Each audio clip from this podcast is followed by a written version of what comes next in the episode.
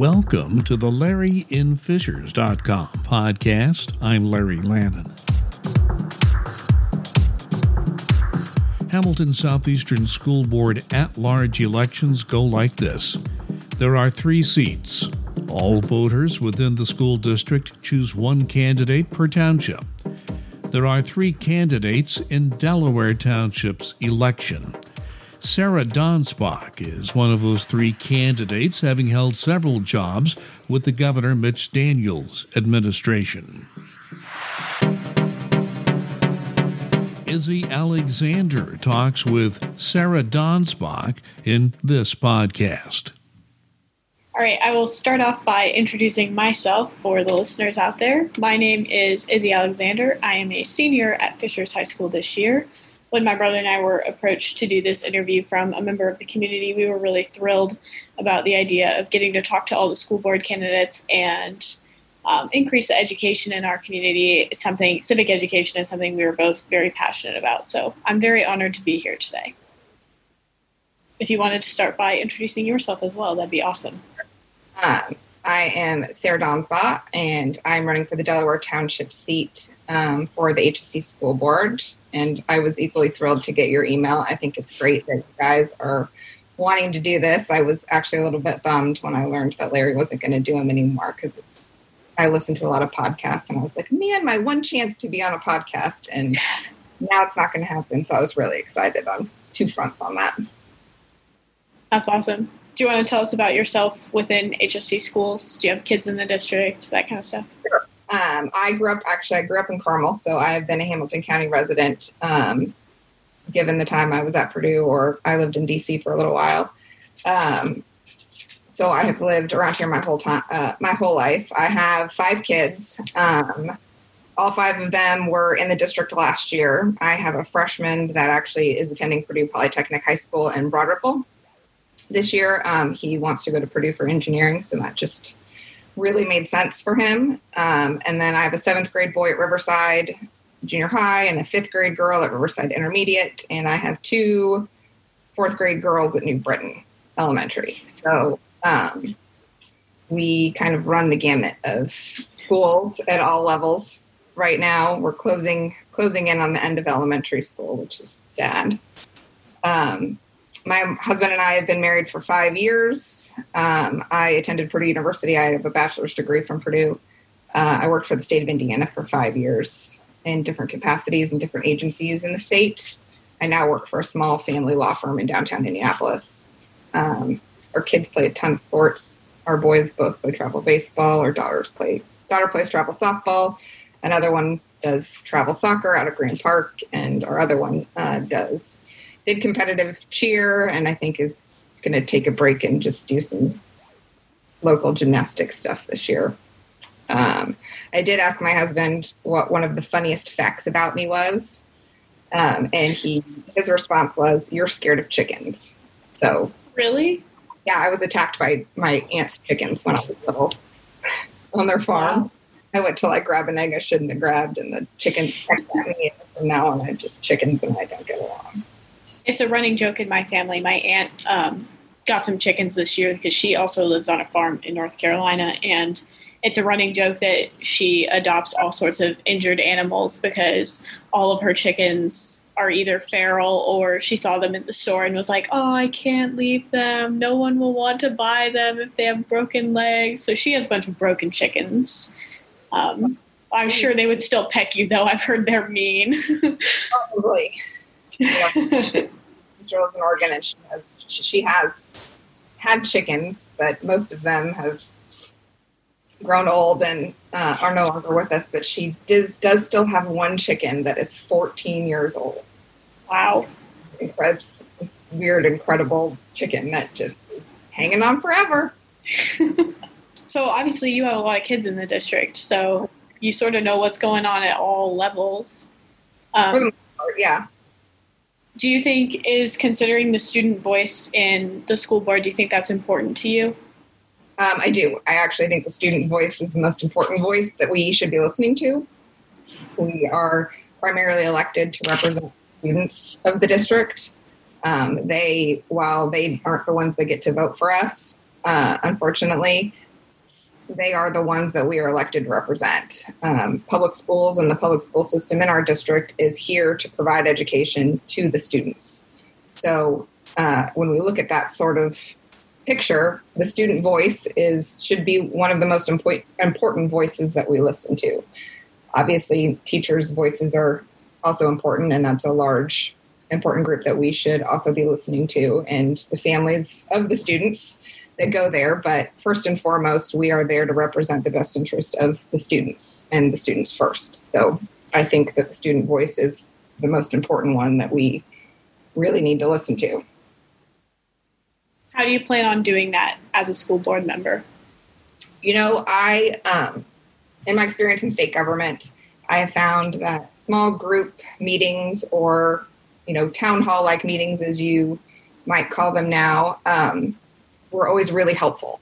Um, and any sort of big decision that we made in the state, we always went around and had town hall meetings and communities all over the state before we did anything um, to get feedback. And sometimes things that we thought were going to be really easy to to move forward with, we found out, yeah, that might be really easy for Indianapolis, but down in Hope, Indiana, that's not going to really work for them.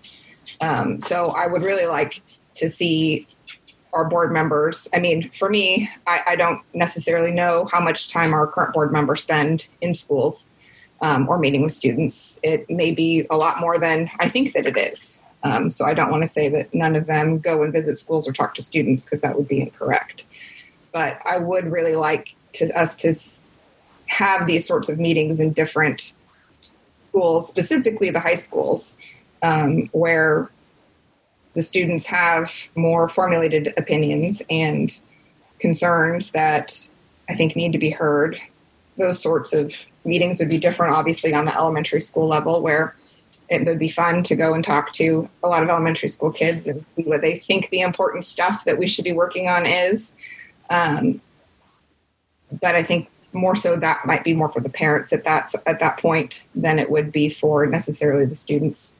Um, even in our government classes in high school, I think that's a great opportunity for us to talk to kids and understand what their concerns are and what their needs are going forward and also just get to experience what they're experiencing in their day at the schools.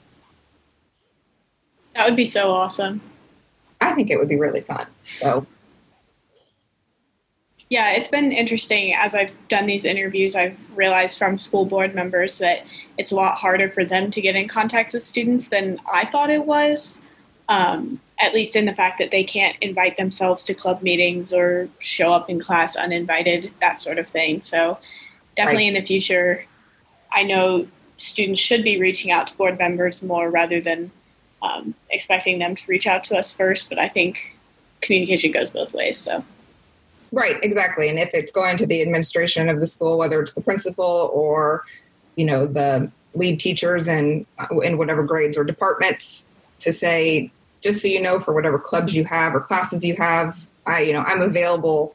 I would love to come in and talk to your students if it if it works in the curriculum you're doing, or if any of the clubs have any interest in in talking. You know that I here's my contact information, and I'm more than available and willing to come and talk to them. I think a lot of the times the teachers and or the students probably may not know that that is an option that they can actually ask for that sort of communication or those sorts of meetings. And you know i think that that would be a first great opportunity for communication on all different levels. What would be your top three priorities when elected to the school board? Essentially what's the platform you're running on this year? You know one of the biggest pieces is going to be, you know, maximizing the funding we receive in the state's next biennial budget. Um, with the decreased enrollment that we're seeing because of the pandemic in our schools across the board in HSE, you know, we have the concern that there was going to be big cuts to the funding that we get from the state. And we need, as a board, need to be in very constant contact with our state legislators making sure that they're fighting for every dollar that we can possibly get back to our district um, and understanding how how those cut potential cuts are going to affect curriculum, classrooms, teachers, clubs, you know, classes that aren't necessarily the necessity core classes that we've been able to provide and how we go about not losing those programs um, by the potential loss in funding. So, you know, the budget is going to be. I always, I, I would hate to say that the money is one of the top priorities, but that is, it is considering where we are and the end of the referendum that is coming up as well at the same time. You know, the budget piece is, is going to be a really big piece, and you know, um, we have to make sure that we're fighting for for like I said for every dollar that we can get. Um, the other issue is I would really like to see our district dig deep and address the diversity issues that our district and community has been plagued with and address diversity of all kinds like the racial religious ethnic social and financial diversity. It's not one or the other. It's all of it because a lot of the times they're really interconnected. And as someone who grew up in this community i mean one town over it's been here for a long time you know, um, my parents moved here in the 70s and it was around then and it's still around now. And while we like to think it might be better, I think deep down it's not necessarily that much better.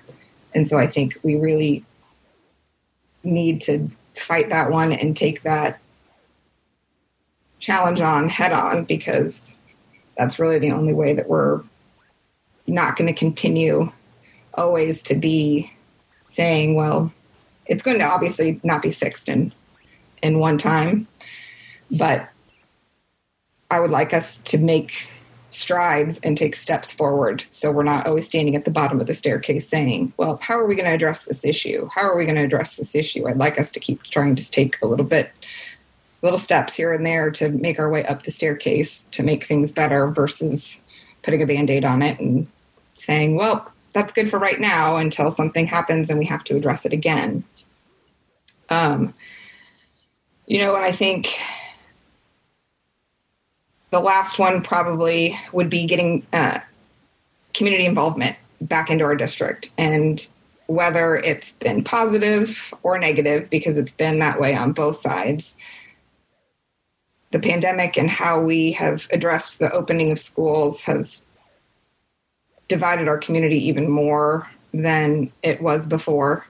And while people are becoming much more vocal, which is great, um, I would like to see us take that engagement and, you know, harness it for, like, sounds weird to say, but harness it for good and for community building versus fighting with each other and having Facebook groups that are open the schools and Facebook groups that are don't open the schools and constant fighting with each other and blaming the teachers, but supporting the teachers and just to try to find a way, whether it's, like I said, through some of those sort of town hall meetings and people just need to voice their concerns, which again, in our current situation is difficult with large group gatherings not being something that is really encouraged. Um, but I think building that sense of community again um, is really important. So, really, that would be the three. So, we just touched on it actually, um, but this has been such a remarkably unique year in regards to public health and safety, current pandemic situation. Um, how would you plan to ensure the safety of every student and staff member in our district? So that's a really quick tricky question. It's like, yeah, you know, I'm not a healthcare professional nor an epidemiologist. Um, you know, my degree from Purdue was in political science. So, you know, I would like to see our district to continue to allow remote learning for the for the entire school year for those families that really need it because they are most at risk whether it's the students or if it's the family where the grandparent who might be diabetic is the primary caregiver for the student and it just the risk for that is so high that we still have a way to encourage and allow that remote learning to happen, even if we open our school, all of our schools up to 100%. You know, but I think we also need to make sure that we're consistently monitoring the data from local and state health, health officials. And we need to pick one data point. So we're comparing apples to apples every time we have the discussion. And we're not comparing apples that in one meeting we talked about this data but at the next meeting we're talking about this data. And this is our new metric we're going off of which is completely different from the old metric because that's how people in our community are getting confused. And it's like but wait last time you said that we were going off of this number and that number is trending into the orange but now we're going to go off this number which is closer to the green.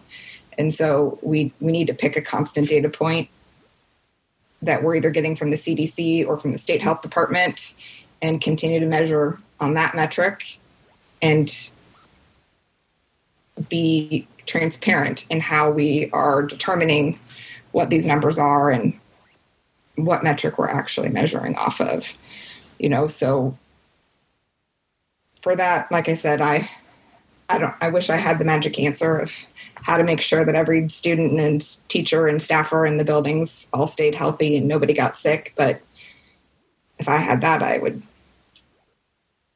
be a lot more busy than I am now. Um, so, you know, I think that's just, I'm big on facts and data. And so I would just look to that to guide me in how I would make decisions on how to make sure that we keep everybody in the safest environment for them. Awesome we also talked about equity a little bit earlier when you talked about the diversity problem in our community. Um, obviously, this year we've also seen a huge focus on equity in tandem with the resurgence of the Black Lives Matter movement, even locally. Do you plan to advance equity and equality within our district as a school board member? And if so, how would you go about doing that? Uh, yes, I would, uh, because I think it's really important excuse me, as I stated earlier, you know, I believe our district has, has good intentions when trying to address this issue, you know, and I think it's imperative that we fill the chief equity officer position that was vacated in our district last week. Um, and the person that needs to fill it is someone who's action and results oriented.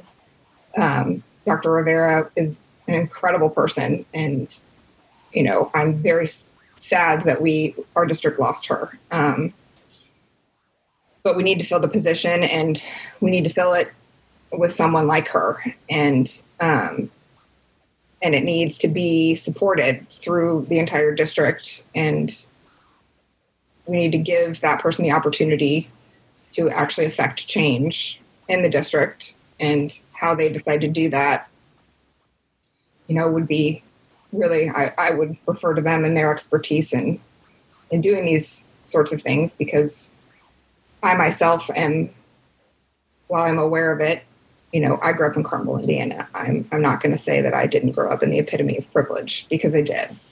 And so, um, and someone who can't admit that um, is sometimes, I think, part of the issue that we have in our community.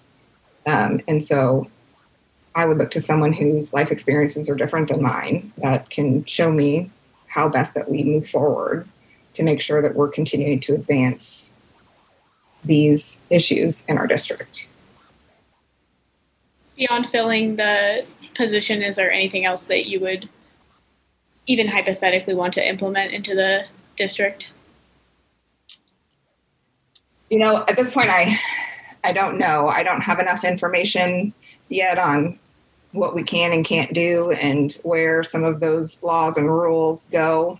Um, but I would know that I would want to do everything I could and that I was able to do within the rules and regulations of the district that I'm allowed to do, uh, whether those are state or federal regulations.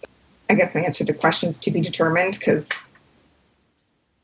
I don't really have enough information yet, but I'm definitely in the information gathering mode on those sorts of topics. Awesome. Yeah, it was kind of a curveball. I don't know the answer to that either. Just wanted to see. um, this is an opportunity for you to basically say, promote you for a little bit. Why are you the best choice for our school board? What makes you most qualified, in your opinion?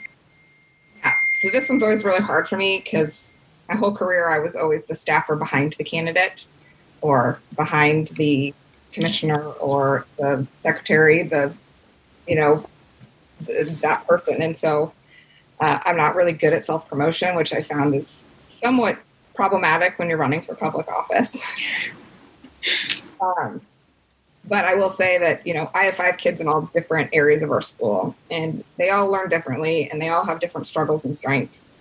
Um, some are really good at math, and some really struggle with math. Some are crazy readers that are blowing through chapter books, and others struggle to even read one chapter book.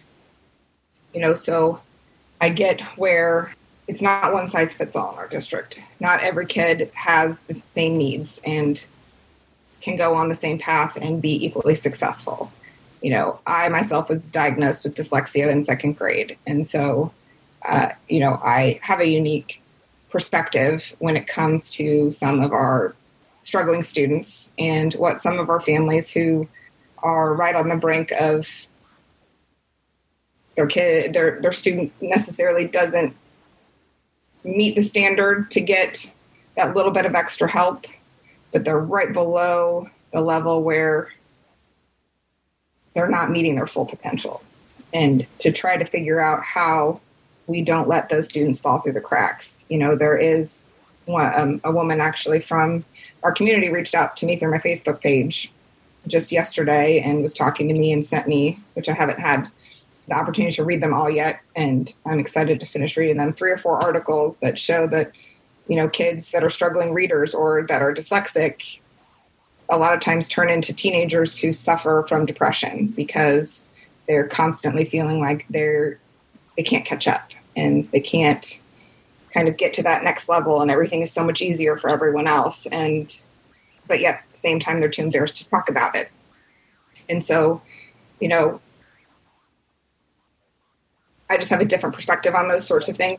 I'm not sure that a lot of other candidates have, you know. And the other piece of it is I don't have a personal agenda to promote. I don't. Um, you know, I'm in it for the students and I'm in it for the teachers and I'm in it for the families and not for any sort of personal belief that I have or any feeling I personally have against or for a policy in the district. You know, I just want to make sure that our district and our schools can be a place where all our students can go and feel safe and feel supported and can get the education that they deserve to get. And the same thing with our teachers and our staff that they feel listened to and they feel heard and they don't feel like they can't ask a hard question to an administrator or even reach out to a school board member because they're worried that that might get them in trouble with any sort of other higher level in the district if they don't go through the proper chain of command. You know, I I want to see our district grow in a way that we become more of a community and less like a bunch of schools that all just happen to be in the same town or now city, I guess. So, um, you know, working for the state for seven years for many different agencies that had their own problems and you know i worked at the bmv for a while so there was a lot of branches all over the place and trying to figure out how to make broad policies for the whole agency that didn't alienate any one part of those communities you know gives me a unique perspective on how we can move forward so i would say with all of those things is why why I'm running and why I think I'm probably the best candidate for the Delaware Township seat. Awesome. So that was the end of the all candidate questions. I do have a couple personal questions about your website and platform. I did read through your website and I saw you worked within the Daniels administration, at least you said that on your website, and have experience within public service, which we have talked about. Um, what's a project that you've worked on in public service that you're the most proud of, do you think? Um, that one's actually really easy for me to answer. Uh, I as a legislative director for the Indiana Criminal Justice Institute in 2007. Um, and as a legislative director, you're basically you're the lobbyist for the state. You know, you you go and you lobby the legislature on behalf of the agency you work for. You're a state employee, but you have the same job as a as a private lobbyist would that represents an entity. Um, and that session was the only year I worked there, and I was hired specifically to pass one piece of legislation, which was before 2007 in the state of Indiana. If you drove a car that had a truck plate on it, truck license plate, not a passenger plate, but a truck license plate, the white ones that say TK and have the numbers, you did you were exempt from wearing your seatbelt and you could put truck plates on trucks, SUVs, minivans, and full sized vans because of how they're kind of nuanced, but how their certificate of origin of how they are is you can put a you can pay an extra at that point nine dollars to put a truck plate on your car. So you could have someone that has a, a minivan full of kids that no one is required by law to wear a seatbelt in the car. And the same at the same time in Indiana before 2007, you only had to wear your seatbelt if you were in the front two seats of the car. If you were in the back seat of the car, you were not required to wear a seatbelt, which is how people got away with riding in the bed pickup trucks. Um, so my job was to lobby the legislature to pass a law that closed that loophole in our state law. We did pass it that year. And so now in Indiana, no matter what plate you have on your truck or your car, whether it's a truck plate or a passenger plate, you have to wear your seatbelt. And no matter what seat you're sitting in in the car, you have to wear your seatbelt. And I still get emails from the National Highway Traffic Safety Administration every year that tells me basically how many additional lives were saved because people were wearing their seatbelts in the state of Indiana. And I actually pulled it up because I couldn't remember, but it, where did it go? So from 2005 to the percentage of people in trucks that wore seatbelts was 56%. And in 2014, we'll say, because this is how long this one goes was 90, sorry, 79%. We went up 20% there, and we went in cars from 88% to 93%. And they've only gone up more since then. And so for me, that's the the one thing that I'm proudest of when I worked there was because it was when you work for for state government or federal government, a lot of the time you don't really get to see how it impacts individual lives sometimes. And to be able to see that number every year for me makes me really proud of how hard I worked there just to make that change. Um, people might get really mad at me because they don't like to wear their seatbelts, but that's okay. I'm okay with that. But do you think there's skills from working on that project that will translate well to you being on the school board? Yeah, it was not an easy bill to pass, um, especially in the more rural communities. Originally, there was the loophole was in the law because of farmers. They would say, "Well, then we don't need to put our seatbelts on to, you know, drive between our fields, or, you know, it's, it's, you know, it's more of a hassle to be able to have to do that when all I'm doing is driving from here to there and one field to the other." Um, so it was a piece of legislation died multiple times during the legislative process um, and we had to resurrect it. And it was a lot of give and take, and it was a lot of compromise and negotiating and appealing to people's different interests of, you know, we're not doing this to penalize anyone. We're doing it because the data shows that we, if we do this, a lot of lives are going to be saved every year from this. And kids that grow up watching their parents put their seatbelts on are something like 93% more likely to be seatbelt wearers their whole life. Um, it's a habit that starts at a really young age, and it's one of those things where when you watch the adult in your life do it as a kid, that's just kind of what you continue to do because that's what has always been done. And so I think being able to build consensus around that sort of controversial topic and to be able to have difficult conversations with people. Um, and when we still didn't agree at the end, to be able to say, okay, I respect your decision, I respect your position. You know, if you want any more information, I'm happy to give you more, but you know, I respect where you are, and we were able to part ways. And you know, the next year when I worked for the BMV the next year, we were able to work really well on another piece of legislation together. So even when when the conversation is difficult and you don't agree, you know, I feel like it gave me good experience in, in how to work in those difficult situations and how to build relationships on other on opposite sides of issues and be able to have constructive conversations to be able to move forward, whether it's together or separately. Um,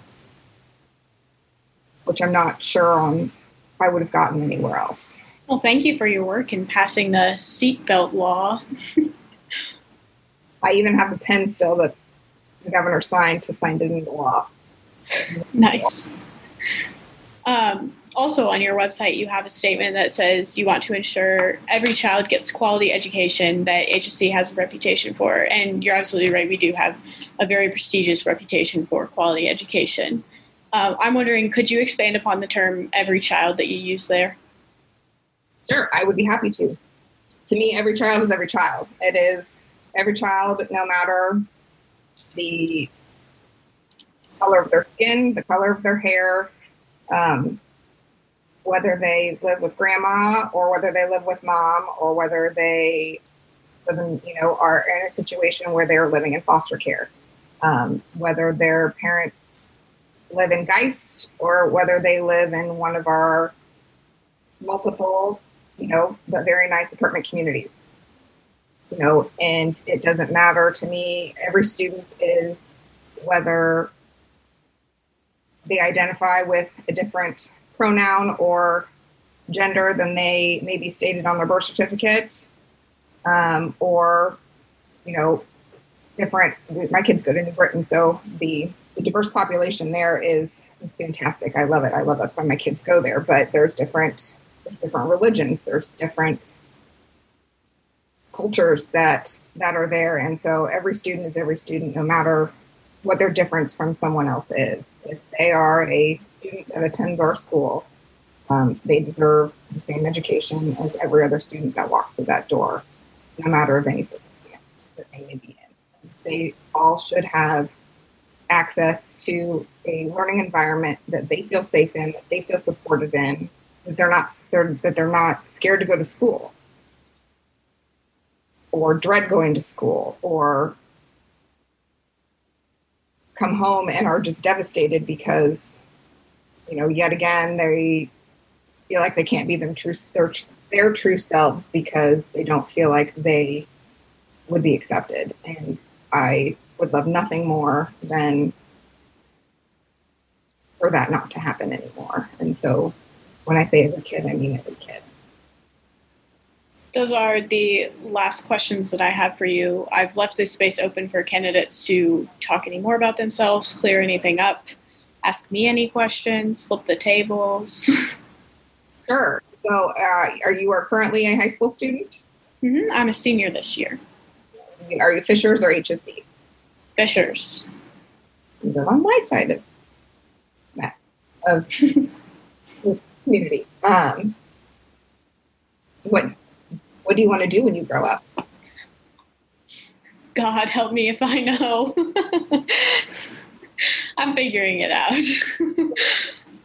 Purdue is a um, science major, like biology major, and ended with a political science degree. So trust me, you don't need to know right away what you want to do.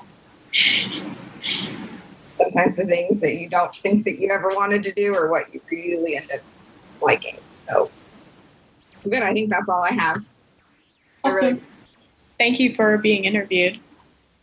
Uh, anytime. If we have no other closing statements, then we can just wrap it up and I will go ahead and end the meeting. Okay, perfect. Thank you. Thank you. Have a nice night. Once again, my thanks to Izzy and Casey Alexander for handling the school board candidate interviews this election cycle. Remember, if you vote a straight party ticket, your voting process is not over. Continue on to vote for the county council and then for the school board. This is the LarryInFishers.com podcast. My name is Larry Lannon. On behalf of Izzy and Casey Alexander, thanks for listening. Be safe and be kind.